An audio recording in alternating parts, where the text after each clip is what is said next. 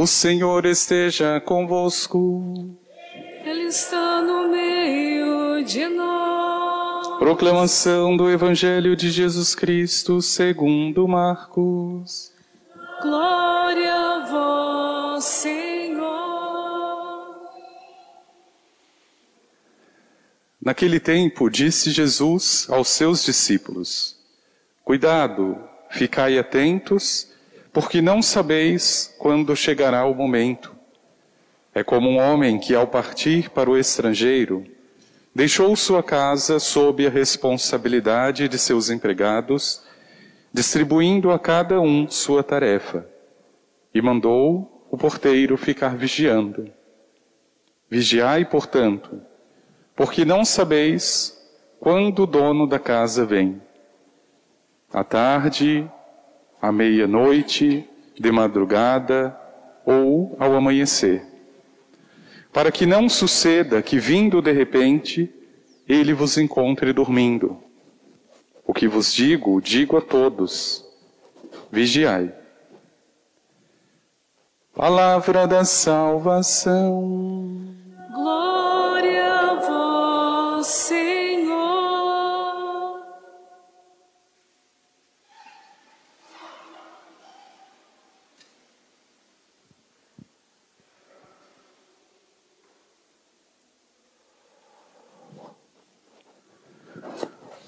O que vos digo, digo a todos, vigiai. Poderíamos colocar o sinônimo. O que vos digo, digo a todos, esperai. Talvez nesse mundo hiperativo em que vivemos e que nos permitimos viver, esperar seja o grande desafio hoje para a nossa fé. Por isso, quando a igreja inicia um tempo como esse, que por natureza é o tempo da esperança, que a palavra advento significa aquele que vem, ou seja, eu ainda não sei, mas espero a vinda do Senhor. Lidar com este primeiro desafio, a virtude da esperança, num mundo que me leva cada dia mais a resolver as coisas a meu modo e de preferência o mais rápido possível. Esperar parece utopia ou no mínimo algo muito grandioso e desafiador para o coração. No entanto, meu irmão e minha irmã, foi da esperança que viveram os profetas, os primeiros cristãos. E vejam, quando este evangelho de Marcos foi escrito pelos primeiros cristãos, eles já haviam provado na pele o que significa exercitar, vivenciar a virtude da esperança. Se dependesse deles, com toda certeza, como de nós, estariam ainda convivendo pessoalmente com o Senhor, mas o Senhor já havia sido crucificado, já havia ressuscitado, e ao subir ao céu, disse: Eu irei, mas eu voltarei a vós. E agora coloca nas nossas mãos o grandioso desafio da esperança. Mas é claro que, pelo fato mesmo de estarmos aqui, já significa o passo da esperança, mas é preciso ainda mais. Porque, meu irmão e minha irmã, é muito evidente quando nós, pelas atitudes que temos, não precisamos nem de palavras para dizer para o outro a quem nós estamos esperando. Veja, muitas vezes parece, parecemos desconectar uma palavra da outra quando na verdade é a mesma. Esperar e esperança são a mesma coisa. O que significa que quando algo que me aconteça e que talvez não estivesse planejado já é motivo para perder a paciência, para o desespero, para a interrogação, o que está no fundo de tudo isso não é outra coisa senão a falta de esperança. E por isso que quem olhasse para a minha atitude ou para as minhas palavras não deveria ter dúvida alguma de que eu estou esperando alguém. O meu olhar, minha atitude, minhas palavras deveriam dizer: essa pessoa está esperando alguém. E não o contrário. Veja, cada vez que eu tomo nas mãos as rédeas e quero fazer, mesmo a força, a minha vontade, eu já estou mostrando para quem queira e quem não queira que eu não espero. Sou eu que faço. Isso é uma grande lástima para a fé. Porque se ela perde a esperança, o que, que nos resta? O humano. E sinceramente, meu irmão e minha irmã, nós não somos tão bons assim para resolver a nossa vida. Não somos. Nós invernizamos, maquiamos muito bem disfarçamos os nossos problemas como ninguém, mas eles continuam lá, porque somos nós. Não estamos esperando como devia o Senhor. Mas aqui se impõe um outro passo, ainda mais importante. É claro, o primeiro é ter consciência de que se estou aqui diante do Senhor, é porque estou esperando o Senhor. Não posso me dar por satisfeito as minhas respostas, os meus passos e os meus projetos, independente daquele que virá. Como celebramos no Natal, já veio, mas na ressurreição também celebramos. É promessa e ele virá.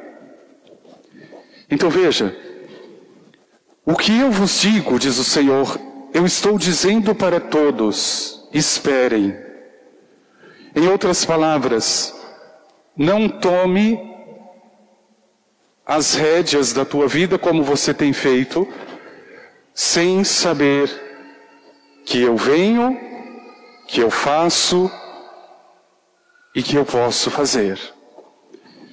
Meu irmão e minha irmã, este é o grande segundo desafio da nossa fé. A quem é que nós estamos esperando?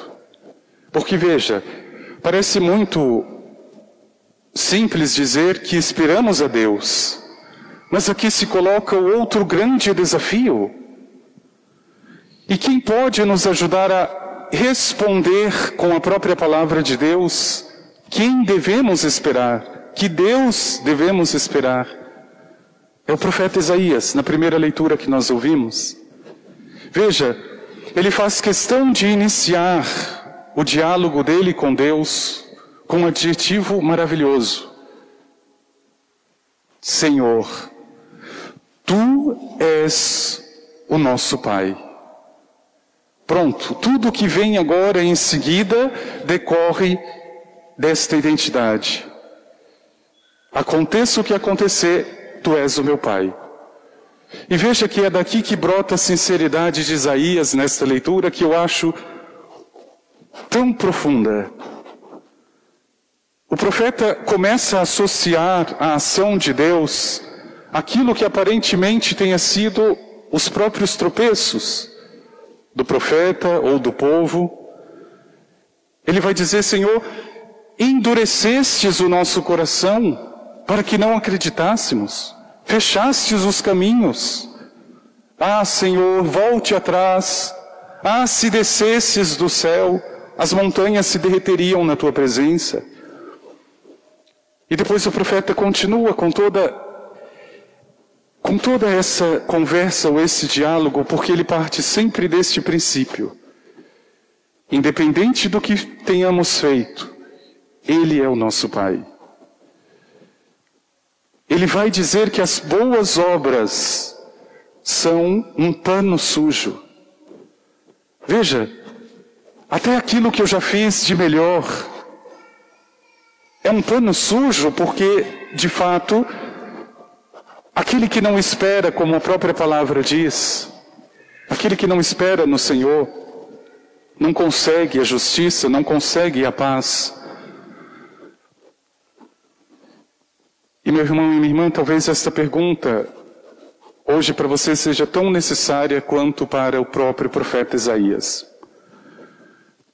Qual é a imagem de Deus que você espera? Porque muitas vezes, tentando testemunhar o que o Senhor fez na tua vida, você pode estar testemunhando justamente o contrário.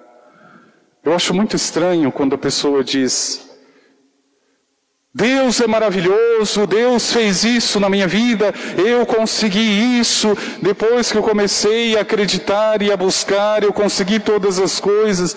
Eu já começo a achar estranho a história. Que a pessoa nunca diz: Deus me feriu, Deus me machucou, Deus me fez passar por uma prova que eu achei que não tivesse forças para suportar. Tu és o meu Pai. Parece que muitos testemunhos são de pessoas órfãs que tentam se aproximar de um Deus estranho, distante, e que resolve todos os problemas para Ele. Não, Deus é Pai. Quando entramos nesta consciência, meu irmão e minha irmã, quando o teu coração entra nesta consciência de Deus, você entende que tudo o que você passou, Deus sabe. E que tudo o que você vai passar, de alguma forma, e eu não sei dizer porquê, Deus vai permitir. De bom, de difícil, de necessário, tudo, tudo. Porque a tua vida precisa repousar na esperança do Pai,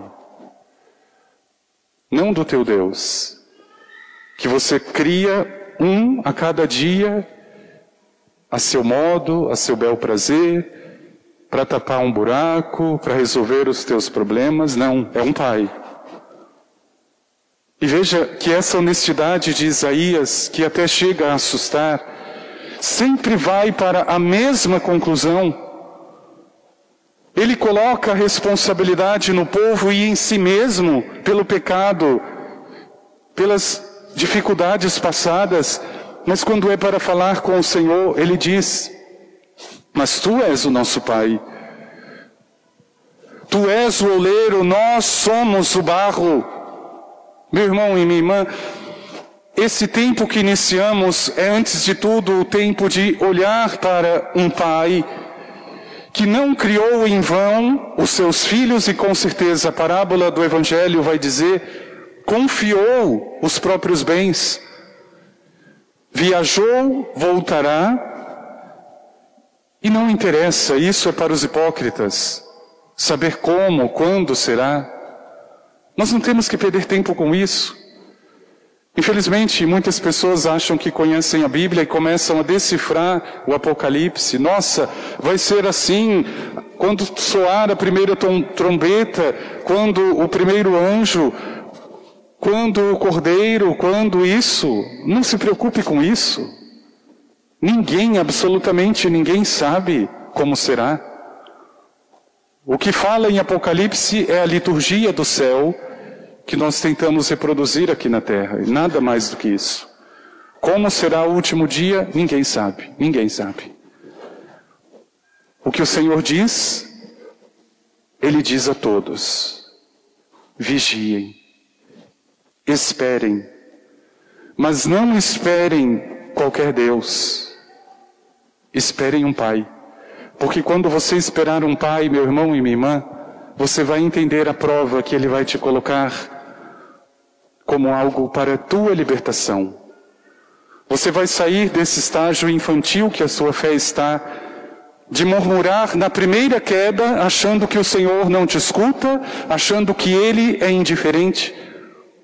Claro que é indiferente porque você criou Ele assim. É a tua imagem e semelhança, é a indiferença pura. Mas quando você for capaz de amadurecer a tua fé, como Isaías, que no meio da prova e do abandono, Isaías foi um profeta que também passou pelo exílio. Ou seja, ele estava submetido aos soldados, à escravidão, mas era capaz de olhar para o céu diferente do que eu muitas vezes consigo fazer. Eu tenho certeza, meu irmão e minha irmã, que isso que o Senhor está dizendo hoje para o teu coração é algo muito concreto. Eu não sei o que hoje preocupa o teu coração, mas eu tenho certeza que é mais de uma coisa. E veja, quando você perde a paciência, quando você perde a paz, quando você perde o sono por alguma coisa deste mundo, você não entendeu quem é Deus. Talvez ele ainda seja o teu comerciante, que você oferece um terço esperando que ele te dê o que você quer. Talvez ele seja esse de barganha que continua fazendo trocas com você. Não é o Pai. Não é o Deus de Jesus. Não é aquele que em si mesmo viveu o vazio, o abandono, para nos encher da sua riqueza. Por isso, meu irmão e minha irmã, pede no teu coração, Senhor, Nesse tempo novo que iniciamos, que eu não perca a esperança. O Papa Francisco repetia isso tantas vezes no seu ministério. Não deixe que roubem de vocês a esperança. Porque se isso perder, o que, que é esta? É pedir, meu irmão e minha irmã, que esta fé concedida pelo próprio Senhor, mas que precisa ser sustentada e confirmada por você, não seja esta fé fútil infantil, que na primeira dificuldade já é capaz de responsabilizar este Deus que você criou, mas uma fé madura, adulta, capaz de olhar para o Senhor, não quando as, as coisas estão o mar de rosas, mas no meio das trevas. Tu és o meu Pai. Eu sou argila, o Senhor é o oleiro. Isso é esperança. E como é que você pode, meu irmão e minha irmã, hoje, de forma visível, concreta, esperar o Senhor? Através dos sacramentos. Os sacramentos são a vinda do Senhor em nosso meio. E que pena que até isso nós estamos perdendo. Eu tenho a impressão, quando eu entrego o corpo do Senhor para algumas pessoas, que eu preciso apresentá-lo a ela, porque ela não conhece. Senhor, esta é a Maria. Quando isso já deveria se dar por certo a minha intimidade com o Senhor.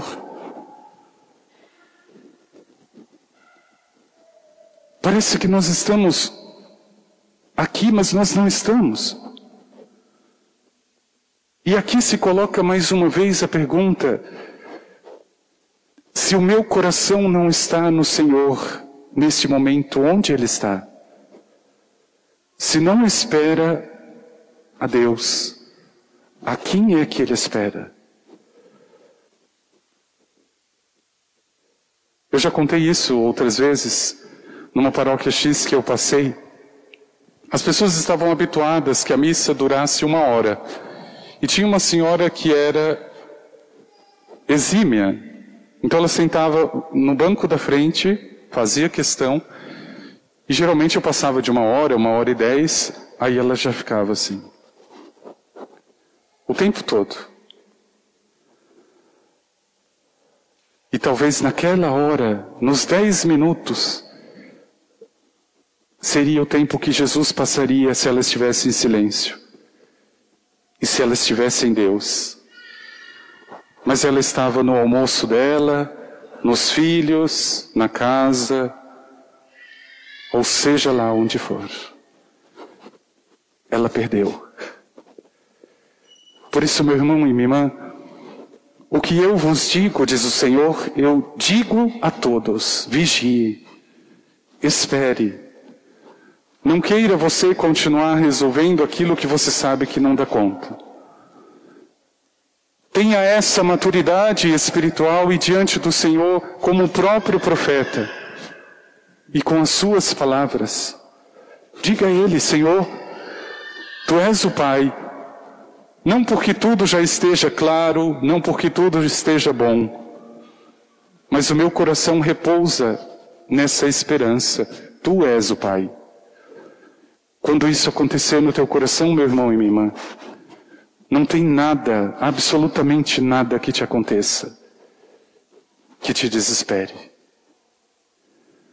Tem gente que acha que padre também não se desespera, não é?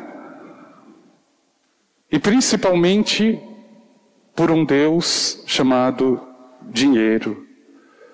Vocês sabem que depois que eu comprei o pingado, o meu Fusca, Cada mês aparece uma despesa diferente. Agora eu sei que eu tenho que trocar dois pneus, a parte elétrica já foi para o vinagre. E chega no final do mês e é a mesma coisa, eu não vou dar conta.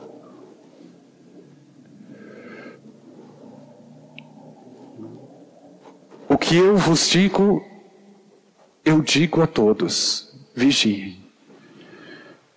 Porque esperar no Senhor significa colocar a vida, sair das próprias mãos para as mãos de um pai.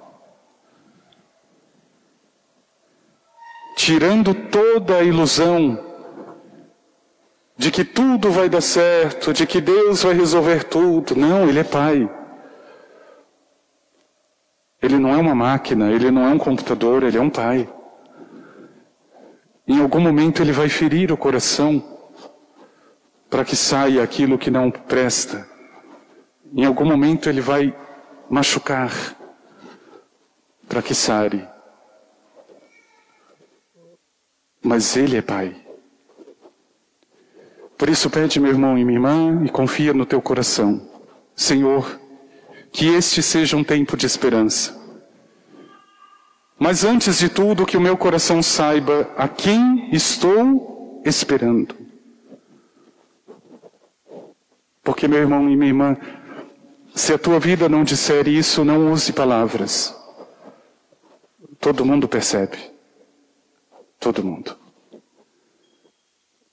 Quando meu pai chegava em casa depois do serviço, eu sabia como ele estava. Hoje ele não está bem, então nem vou conversar. Quando a minha mãe falava alguma coisa comigo, dependendo do tom, eu sabia, eu fiz alguma coisa errada é conhecer. Quando Deus passar na tua vida, você deveria saber o que é que Ele tem para te dizer. Porque Ele é o teu Pai. Talvez tenha sido alguma coisa errada que você fez. Se o teu pai foi o pai verdadeiro, ele fez isso, corrigiu.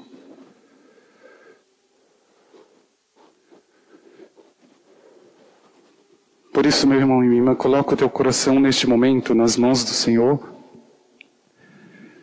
pedindo esse grande dom da esperança, para que eu não me antecipe em criar aquilo que eu não posso. O Deus é a minha imagem. Mas que eu entenda e aceite aquele que vem. Como e quando ele vier. Vamos pedir ao Senhor.